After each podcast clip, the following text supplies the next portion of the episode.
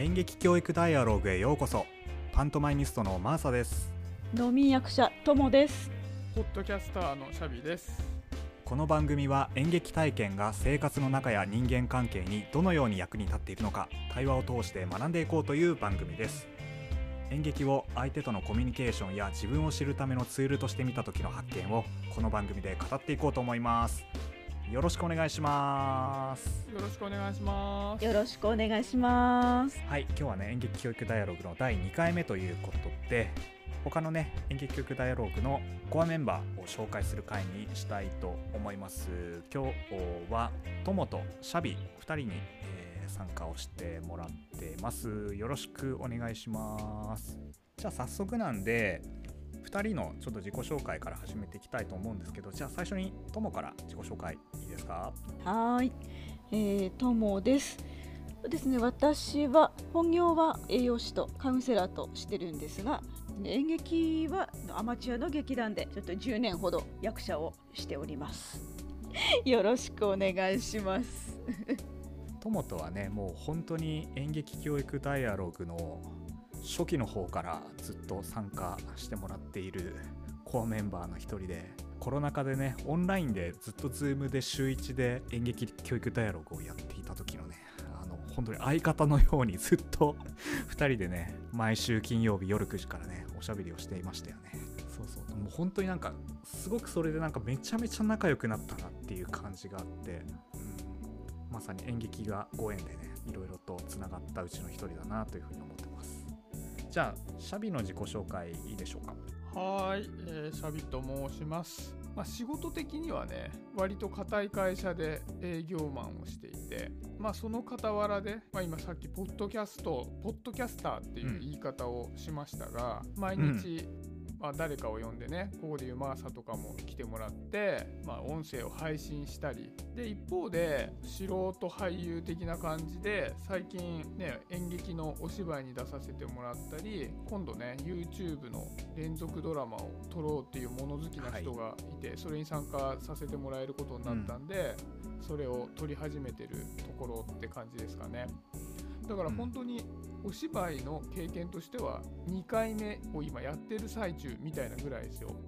素晴らしい、まあ、なんでそういう俳優としては、まあ、全然こう歴が長くないっていう立ち位置でこの演劇教育ダイアログに参加できるっていうのはちょっと面白い立ち位置かなと思ってますのでよろしくお願いします。はいよろしくお願いしますすごいよね。初舞台で演劇の舞台で主役を張り今は YouTube で公開予定の連続ドラマのね主役も張っているというなかなか経歴としてはすごい華々しい感じでスタートしているけれどもなんかそのあたりの気づきとかもねなんかめちゃめちゃこのダイアログで話してほいやしいなと思って話したいですね、ぜひそこら辺の葛藤とかもね。ね。だからそういう意味では、マーサとかね、トモさんも今10年って言ってたけど、うん長くね演劇をやっている人が前に歩んだ道みたいなものを歩みながら配信できるかもしれないね。うんうん、うん。そうそう本当にそう。でうちらみたいなその経験者よりももっとフラットにその演技をするとか演劇を見れてると思うのでそのあたりの気づきはねめちゃめちゃ自分も興味があるしすごくなんかシャビにいろいろ聞いてみたいなと思ってる。ぜひぜひ。ようん。よろしくお願いしますよろしくお願いします。はい。というわけで今日はこの3人で話を進めていこうと思ってるんですけど毎回のねテーマがありまして今日のテーマはこちらになります。演劇教育ダイアログで話したいことということでですね。はい。前回はねあのピエにも話してもらったんですけれどもこのダイアログで参加した理由ですね。参加してもらった理由だとかあと、まあ、このダイアログでどんなことを話してみたいかみたいなことをお二人に聞いていこうかなと思っております。というわけで、えっとじゃあ最初はじゃあともさんからお話を聞いていこうかな。まずダイアログに参加した理由っていうのはどういった理由からありますかね？そうですね。私自身がすごく話すのが得意じゃないんですね。実はえ演劇役者をやってるんですが、なのであの実際私のような話が苦手な人とかにもどうやったらこう自己表現しやすくなるのかなっていうので、その学ぶ学習する場がちょっと欲しいなっていうのが、うんあったし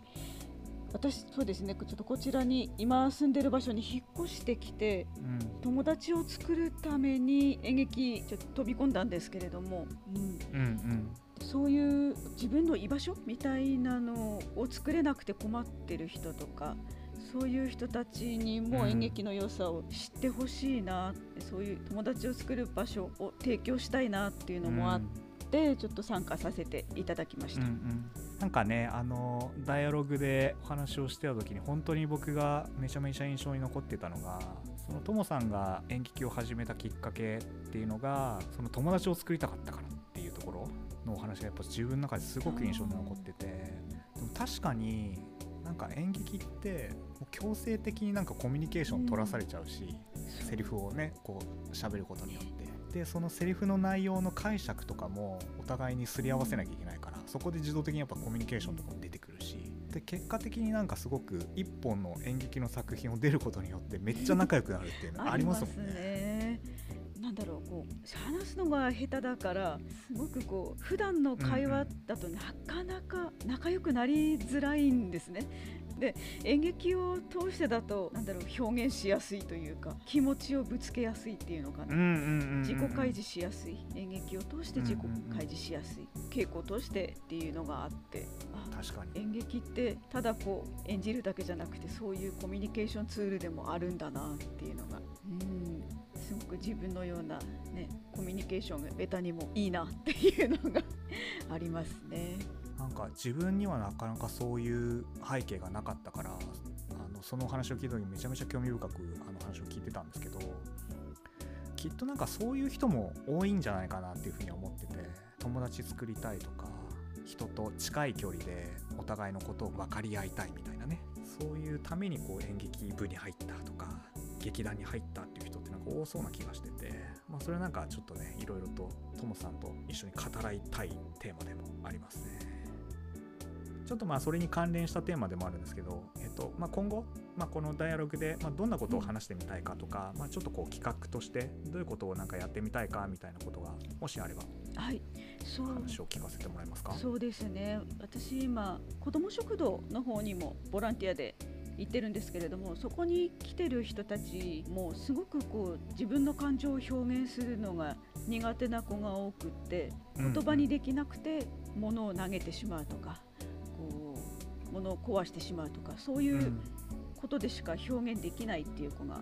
多いのでワークショップかなんかを企画して、うん。演劇のワークショップかなんかを企画して自分の感情を相手に伝えるっていうのを勉強してもらえたらななんてふと思ってます。子どもたちにその感情表現をどうやったら伝えることができるかっていうのを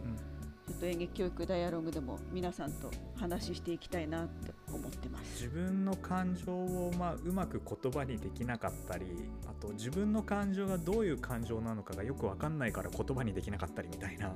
そういうことがこう現象として起きた時になんかね分かんないですけどなんか物を投げちゃったりとかちょっと行動とか態度でね不適応なね。行動が起きてしまうんですかね。かすごくそれが私自分自身もそういうところが子供の頃はあったから、うんすごくそれが気持ちが分かってあそうだね伝えられないんだよね、うんそうだよね みたいな感じで。だそれをうまく表現するにはどうしたらいいかっていうのを少しずつでも伝えていければなっていうのが、うんありますね。確か。にね。なんかそういうのをこう、まあ、これからのなんか対話を通して物事をちょっと整理してねこういう背景があると、まあ、うまく感情が言葉として伝えられるんだみたいなことがだんだん研究の中で分かってくると彼らにもねいきなり直球で伝えることはちょっと難しいかもしれないけど、まあ、何かシアターゲームとかを通して体験を通して演劇を学んだ後に、まあ、だから普段まあ感情をこういうふうに伝えるといいんじゃないかなみたいな形でなんか伝えることはなんかできそうですね。ありがとうございました。はい、ありがとうございます。じゃあ続いてシャビ同じ質問を、えーしてダイアログに参加した理由っていうのを聞かせてください。そうですね。今、まあ、2つさともさんの質問先に聞いてたじゃない。うんであ感慨深く聞いてたんだけうんど、うん。そのダイアログに参加した理由と実際今この回でどんな話をしてみたいっていうのが結構変わってきたなっていうのにまず気づいたわけ。はいはい。でちょっと話広がっちゃうからとりあえずダイアログに参加したきっかけのところでここはちょっと答えていこうかなと思うんだけど、うん、参加したきっかけはさマーサと話して、まあ、ちょっと仲良くなった時に、うん、誘ってくれたから行ったみたいな軽い理由なんだよね。うん、でそのマーサに誘ってもらった時点ではさっきのお芝居とかにも全くやったことがなかったからそうだよね確かに演劇っていう側面で参加しているっていう要素は一切なかったんだよね。うんうんうんうん、でただその当時ね多分うちの娘が、えー、幼稚園の年長さんとかだったと思うんだよね。うん、1年生になってたかな？ちょっと忘れちゃったけど。うん、でその時にやっぱりコミュニケーションを取る時に、まあ、言葉の説明みたいなものはあんまり理解できなかったりするわけよね。まだちっちゃくて。うんうん。理屈でうまく説明できたなと思っても向こうは決して理解できるかどうか分からなかったりして。で一方でやっぱり遊びに行ってる時にね公園とかに、うん、こう身体的なコミュニケーションだったりとかもうちょっと感覚的にこう表情とかで表現されたものの方が向こうは喜んで受け取ってくれるなっていうことがすごくあって、うん、そそんな時に、まあ、マーサはパントマイミストをやっているっていうことを聞いてあ表現って、やっぱそのコミュニケーションの仕方の差を埋めるなみたいなことをすごく感じていてでそれはなんか子供っていうその表現の手段っていうのをたくさん持っていない人が同じコミュニケーションの手段をたくさん持ってさっき物を投げちゃうって話とかもあったけどそういう人同士でそれでもうまくやっていってお互いに分かり合っていくためにすごくこう演劇っていうその感情表現とか身体表現とか、うん、その極めてこう説明的なものだけではない表現全般っていうことを、まあ、ちっちゃい頃から若い頃から知っていくことってめちゃめちゃ大事だなとかって思ったのでそれについてこう、うんうん、演劇をね実際に経験している皆さんと話をするっていうのはやってみたいなと思ったんで参加したっていうのがきっかけなんだよね。うんうん。いや非常に興味深いな。いいね。なんか自分の場合で言うとさ、まあ、子役からキャリアは始まってるんだけどなんだかんだ言ってこう最初にあったレールになんかこう勝手に乗っかっちゃったっていうところがあるからもともとの動機づけっていうところがそんなに実はあんまりないんだよね、まあ、ただ好きでやってるとか楽しいからやってるっていうすごい単純な理由から始まってるんだけどなんかそういうこう教育的な視点で演劇を捉えるっていうのってなんかとてもいいなと思っててまさにね演劇受けダイアログのコンセプトにもなんか近い部分があるからなんかそういうことをなんか発信していけたらいいな本当そうね。いやだからありがたいですよ、まあ、そういう演劇教育みたいなと,、ころに自分から行こうっていうふうに思ってた時期じゃないからね。でそもそも演劇ってすごい縁遠かったし、そうすごいありがたいなと思いましたよ当時もう2年以上ね経つけども。いやありがとうございます、うん、じゃあその、まあ、この回で今後、まあ、なんかどんなことやっていきたいかみたいなところももしあったら聞かせてほしいなと思って、うん、そうそれで実際にこうやってマーサとかと出会う機会を得たことによって自分もねお芝居の舞台に出たりっていうことが出てきたと。当時と違って。でその時はやってなかったけどもこういう音声配信とか表現っていうのを自分でもやるようになってきたことによって自分自身がいろんな変化を感じるようになったんですよ。うんうん、でその変化っていうのはやっぱり表現っていう活動をやってみないと感じることができない部分だと思うので、うん、そういったのってやっぱりさっきもお話ししたけどもやってそれずっともう昔からやってますっていう人じゃないからこそ割とこう全くやってきてない人に近い立場でやってみたらこうだったよっていうことが話できるかもしれないなと思ったんで。僕はどちらかというとこのダイアログでそういう立場で、まあ、発信をしていきたいなというふうに思ってますね、うん、しかもあれだよねその大人になってから演劇をやったっていうところもなかなかレアケースだよね。いや本当そうですよ。だから そのお芝居を初めてやったのって41だから。そうだよね。すごいよね。もう軽くベテランですよ いやそこの気づきはもういろんな方面から取れるもんね、まあ、さっき言ったねそのシャビのお子さんがいるから、まあ、お子さんがいるっていうところでのなんか演劇にどういうふうに役に立つのかっていうこともそうだし自分自身の仕事についての気づきもあるだろうし。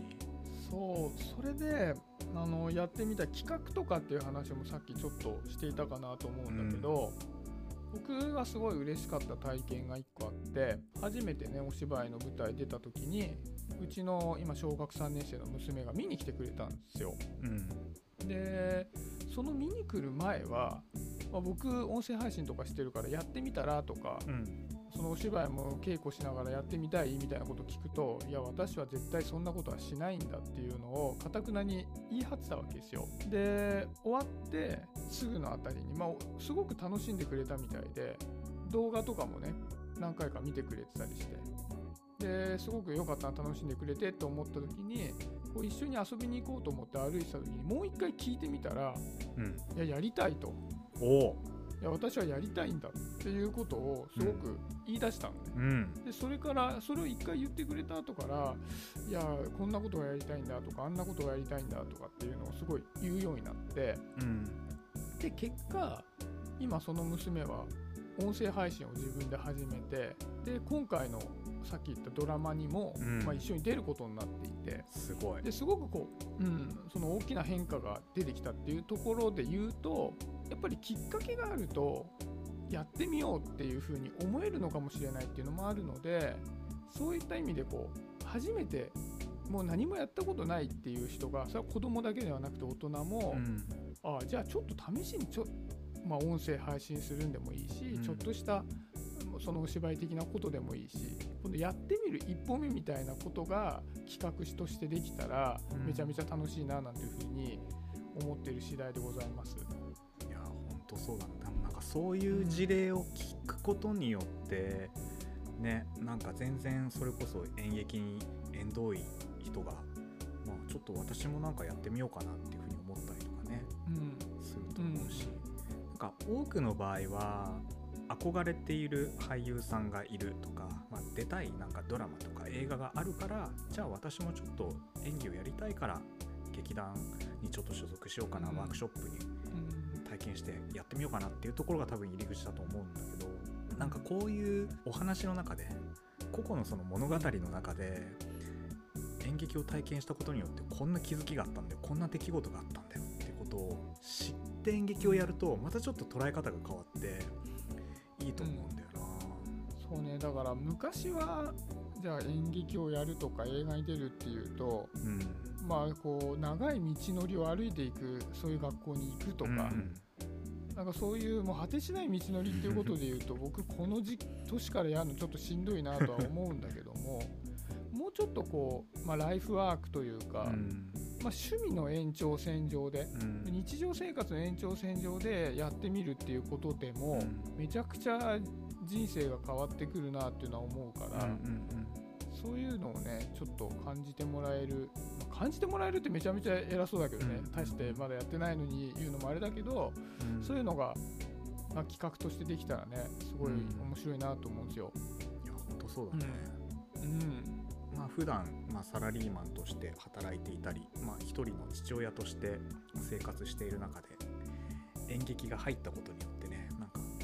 どんな変化がシャビに生まれていったのかそしてこれからもどんな変化が巻き起こっていくのかみたいなのはちょっとすごい興味あるんでちょっとまた別の回にねそこら辺はしっかりと深掘りしてお話を聞いていきたいなと思っております。ぜひぜひよろしくお願いします。はい、ありがとうございました。というわけでね、えっと、今日はこの辺りで終わりにしたいと思います。えー、次回も演劇教育ダイアログの他のメンバーをね、紹介していくので、お楽しみにしていてください。ではでは、最後にですね、2つお願いとお知らせがあります。この番組を聞いていいねと思ってくださった方は、ぜひ SNS でシェアをお願いします。Twitter では「ハッシュタグ演劇教育ダイアログ」と入れて感想も添えて投稿してもらえるとめちゃめちゃ嬉しいです。リスナーさんと一緒にこの番組を通して演劇の価値を広めていくというのが私たちの目的でもありますのでぜひぜひシェアをお願いしたいと思います。2つ目のお知らせは私たちの活動の賛同者を募集しています。演劇教育ダイアログは音声コンテンツだけではなくてですね今後はウェブサイトでもですね、えー、記事を発信したりメディア化をちょっと狙っているので、まあ、それに伴って日本の教育にですね演劇という授業を根付かせたいなというふうに考えています。発信したさまざまなコンテンツが広がってですね演劇と教育または表現と教育の接点が作られていくことを期待しつつ学校に演劇の授業が生まれるきっかけになれたらいいなと思って番組を配信しています。こうした私たちの活動や演劇教育の研究を応援したい。または興味を持ってくださった方はですね概要欄に記載してあるメールアドレスやメンバーの Twitter アカウントにお気軽にご連絡ください。それでは最後まで聞いてくださってありがとうございました。また次回お会いしましょう。パーソナリティはマーサとトモとシャビでお届けしました。ありがとうございました